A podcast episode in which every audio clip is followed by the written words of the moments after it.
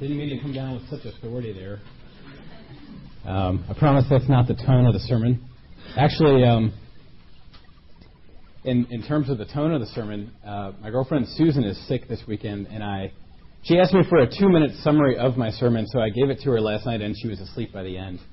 So the benchmark this morning, I'm going to be checking in in about two minutes and see if people are still awake. Then I'll feel like I've done better than than yesterday. Um, but I've got some fun passages this morning, don't I? Retaliation and and Leviticus is always good stuff. But it had me thinking. We're going to be talking about the heart of the law and retaliation this morning. And um, I got my driver's license when I was 17, and I'm currently 28. Uh, my rough approximation, I've driven around 200,000 miles if I add up all my cars and all my driving, uh, which, by the way, means I'm almost to the moon. Um, and in all of those miles, I've never received a speeding ticket until last week when the city of Rock Hill deemed it necessary to pull me over on my way to class and give me a ticket for going 10 miles over the speed limit. Uh, and so this incident had me thinking about the law in, in a negative way. Um, and I think in a lot of ways we all tend to do that. Uh, for us as Americans, the Bill of Rights informs our understanding of what laws do and why they exist. Uh, the law restricts, but it also gives great liberty. Uh, the basic mindset that I've grown up with is that if it's not ex- explicitly prohibited by the law, then I'm allowed to do it. That mindset, what it does, it has its effect on me over the years. It wears on me, and my mindset is uh, it encourages me to bend the law, to twist the law, to learn how to sidestep the law. Uh, and if I can do that, then I'm okay. You know, we're we're good, and that's that's how I view the law. So consequently, our legal system is always writing new legislation. It's uh, closing newly exposed loopholes, uh, and we're in this constant dance with our legislation uh, to see what we can get away with. Now, I don't intend to host a discussion on the merits of that type of legal system, um, but I bring it up because I think a lot of us import this view of the law to the Bible. When we read the Bible, we view that law the same way we view the American law, and um, and I know that I'm guilty of this, and, and people in churches that I love are guilty of this. And as we'll see this morning, people in Jesus' time were guilty of this. Uh, now, before we dig into the gospel passage, I'd like to go back to the psalm, which we read earlier. I think it's on page 8. Uh, and now, if we read this carefully, we should find it to be somewhat puzzling. The view of the law that is given here is much different than how we might imagine it. But as I read through this list, and I would encourage you to really think about uh, these statements. Uh, and we've already read the passage, so I'm going to summarize here for you in two lists the contents of the psalm. The law is referred to synonymously in different ways.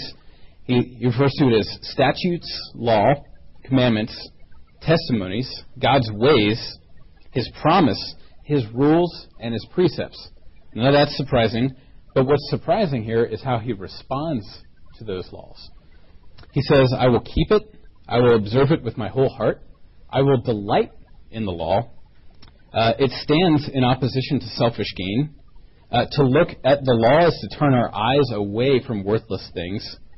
Uh, the law puts us in, in right standing with God, that He may be feared, and it gives us life. Now, is that typically how we think of law, as life-giving, God-fearing, you know, all this instilling? I mean, this is, um, we read this, I think, in a responsive sense because we're used to the Psalms sounding poetic, but we don't really think about what's being communicated there. Uh, and when I'm confronted with that, I have to change the way that I view God's law. So as we um, as we just keep that in mind, we're gonna we're gonna ask the question: How does the psalmist arrive at this perspective? Um, and I assure you, you know, I had I had no such feelings about the law after getting a speeding ticket. You know, I was not delighting in the law or the, the concept of law. Uh, and even as someone who's grown up in an evangelical American church, I was kind of taught implicitly that the law is bad and Jesus saves us from the law. Um, but that's not what the Bible's saying. So let's jump to our gospel passage this morning. We're in Matthew 5. Uh, I'd encourage you to keep it out, or if you have your Bible, pull it open. It begins, it says, You have heard it said, an eye for an eye, and a tooth for a tooth. But I say to you, this is Jesus speaking, by the way, do not resist the one who is evil, but if anyone slaps you on the right cheek, turn to him the other also. And if anyone would sue you and take your tunic, let him have your cloak as well. And if anyone forces you to go a mile, go with him two miles. Give to the one who begs from you, and do not refuse the one who would borrow from you. Now, we've seen this formula emerging in chapter 5 of Matthew, where he says, You have heard it said, but I say to you. It's no less than six times that Jesus begins statements that way. And we've got the last two here this morning, two or three, two. Um, so what Jesus is doing, he's reciting commonly understood laws of the day, but each time he does, he digs deeper than the conventional wisdom or understanding of the law and gets to the heart of the law. So in this section, we see Jesus discussing the law for retaliation, which is an eye for an eye, tooth for a tooth. Now, I think most of us have heard this idea before. We're all vaguely familiar. By the way, we're at the two minute mark, or past the two minute mark, and you're all still awake, so I'm feeling good about this. Um, but we've probably heard this idea before. Um, if not us, then, and some of us, if not us feeling this way, then some people in our culture, we may see this teaching as being kind of archaic, primitive, or regressive.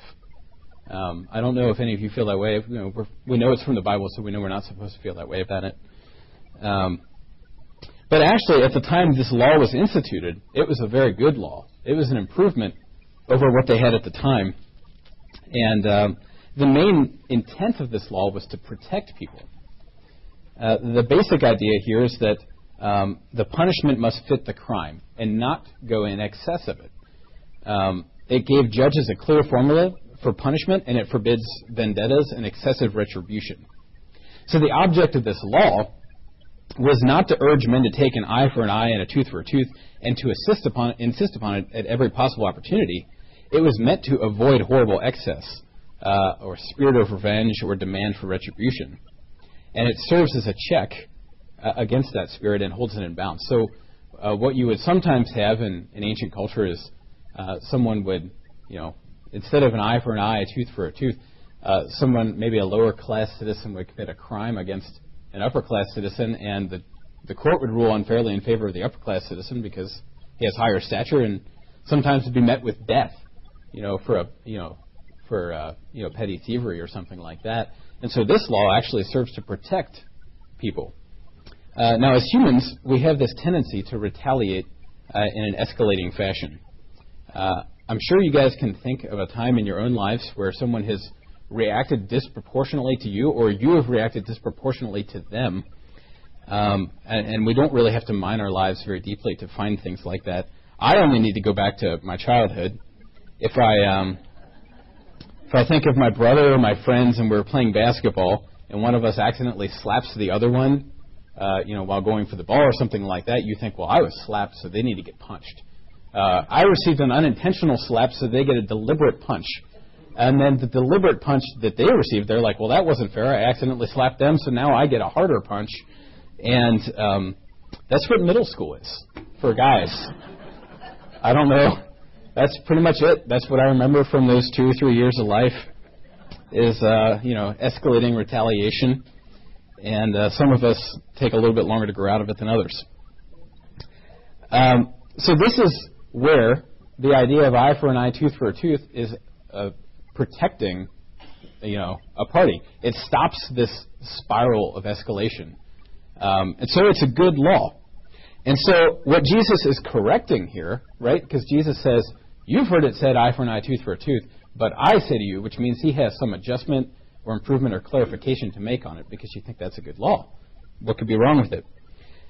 But see, the Pharisees had, had come up with a distortion of this law. The Pharisees and scribes, um, and they understood this law as something to be insisted upon rather than something that should be restrained.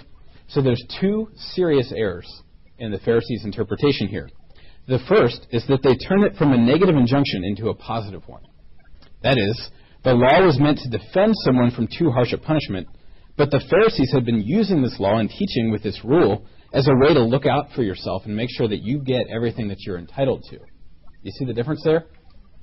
And, and I, you know, once again, we don't want to be always too hard on the Pharisees because really that's kind of a human instinct, human impulse. Is uh, you know that law can serve me to get what I want when I want it, so I'm going to use it like that. The second error that they, that they committed is that this law was meant for judges, not for personal application. Uh, God has given us governments and authorities to handle justice in our land. And more importantly, God Himself is the one who ultimately brings justice. So every time we feel like we have to retaliate and take things into our own hands, we're not trusting the government and the authorities that God has put over us, and we're not trusting God Himself to take care of those things. Um, so, in this way, if we insist always on bringing our own justice, it can lead to a lack of trust in God. Uh, now, it's important that you don't hear what I'm not saying. I don't believe this passage is a call for Christians to become extreme pacifists. If that were the case, then pacifism would be the new legalism. Right? if, if you make anything too hard and fast a rule, then pacifism will be the new legalism. The law of God is the opposite of legalism because its intent is to shape and transform our hearts. So, what is being said here is that uh, we are not to be the kind of people that are so concerned with ourselves that we devote all of our time to looking out for our own interests to the point where we can become consumed by it, right? That can we can easily spiral into that where every day, every minute of every day, we're just constantly keeping a tally and a ledger of who's wronged us, who owes us what, what I'm entitled to, what I can grab, and um, you know that that eats away at your heart and soul. So Jesus uses four illustrations here, and each one of these really could warrant their own sermon, but we have to go through them quickly um, for the sake of time. He says uh, the first one here; these are all familiar, so hopefully you know you can find a good commentary study Bible. You can dig a little deeper if you want to, but the first one he says is to turn the other cheek, and this refers to defending your honor. To be slapped on the cheek is an affront to a person, but Jesus says you don't need to be overly concerned with this. After all, Jesus himself modeled this. Was he not humiliated and shamed and unfairly wronged uh, and physically abused?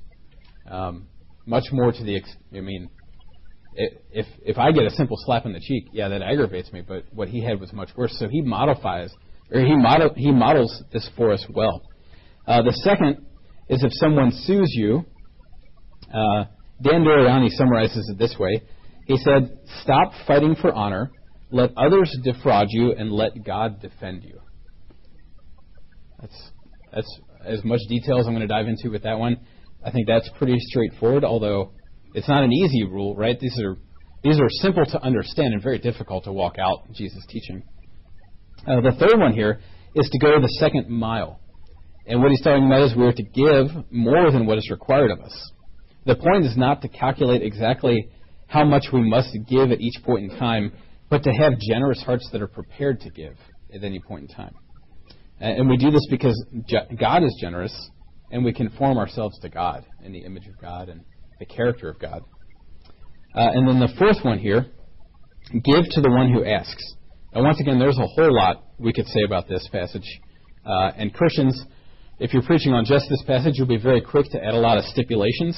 Uh, and I would agree mostly with uh, the stipulations people would add, the obvious qualifiers. But the heart of the instruction here is that we're to foster a spirit of generosity. Uh, and Jesus is trying to do that in his followers. So obviously, you know, you don't give until you have nothing left and you're out on the street.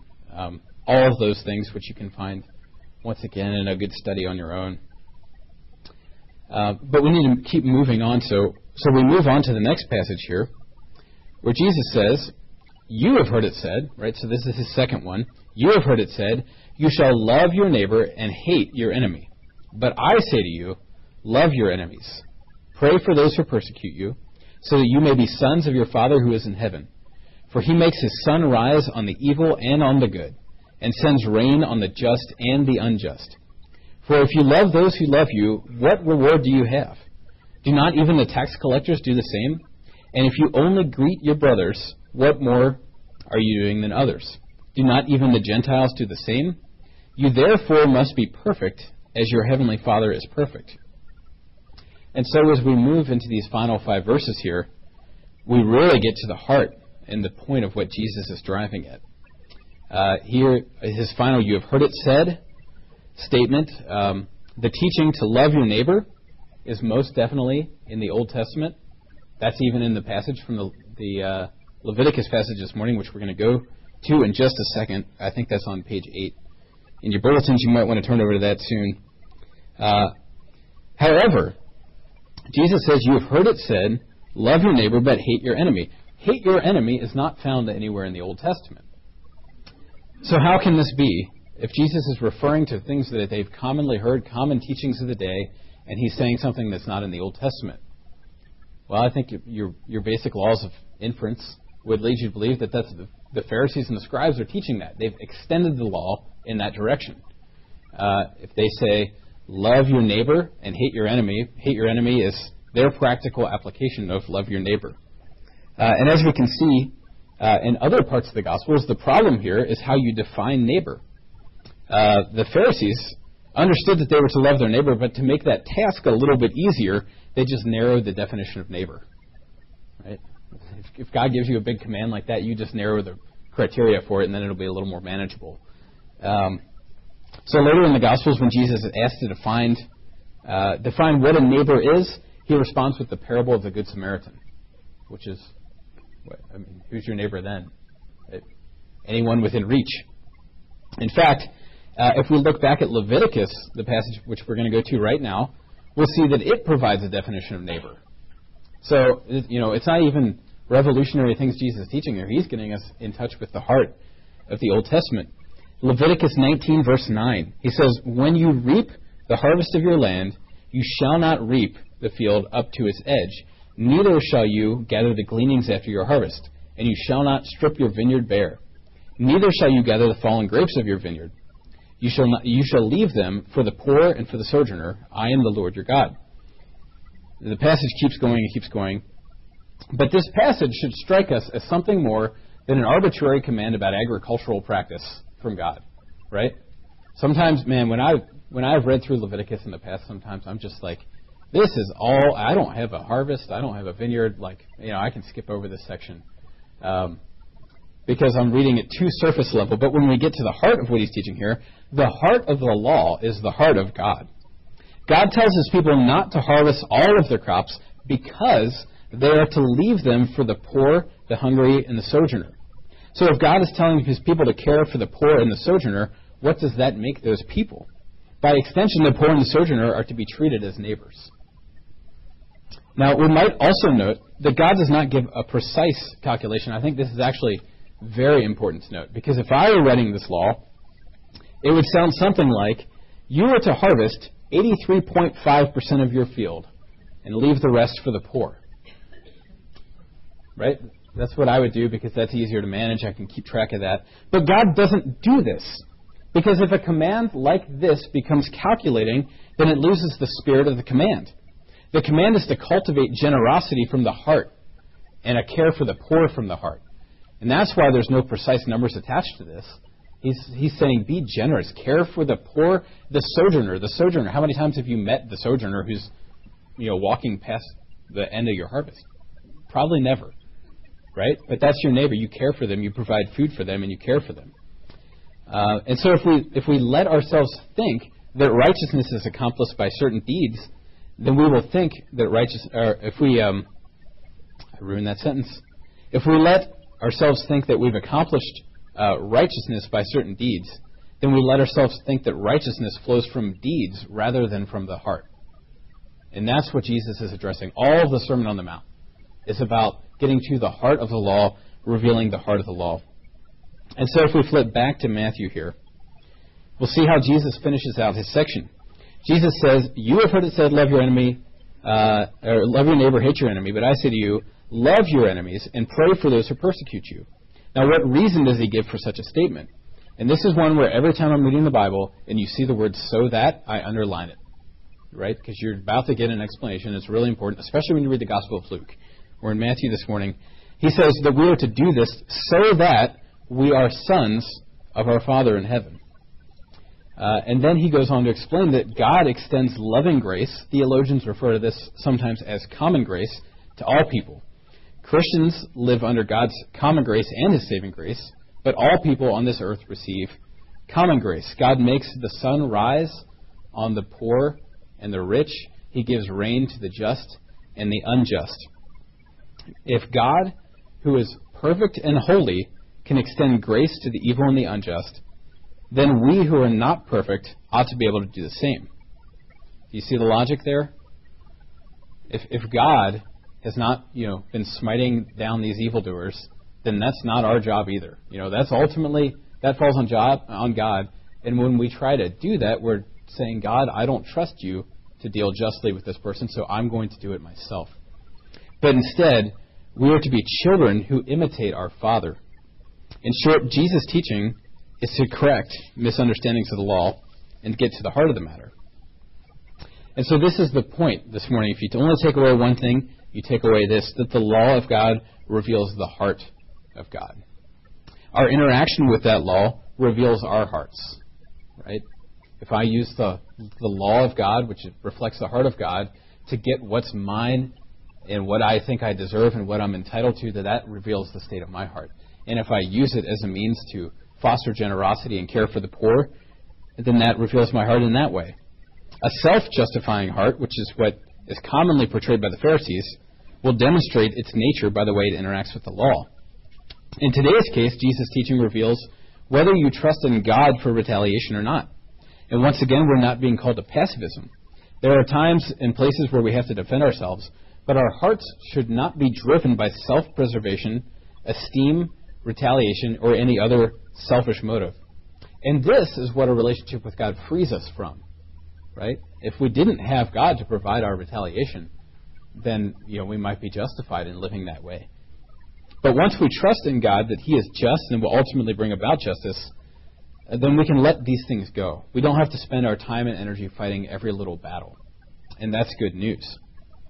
Now, there's a very short story I'd like to share about um, Mother Teresa. I, now, I found it on the internet, so it's probably true. But there's no way to know. It could be about, you know, Mother Teresa. It could be about Abraham Lincoln. I don't know. Um, I couldn't find a proper citation for it, but it sounds consistent with Mother Teresa's character. Uh, so as the story goes, she walked into a bakery, and she asked for some from for the baker for some stale bread. Uh, meanwhile, she's holding a starving child in her arms. So her motives are pretty clear. You know, she's not just trying to mooch free bread because that's how she gets her jollies. She's holding a starving child. The baker spat in her face, and without even wiping the spit off her cheek or giving a cold look, she said, "Thank you for the gift. Now, how about some bread for the child?"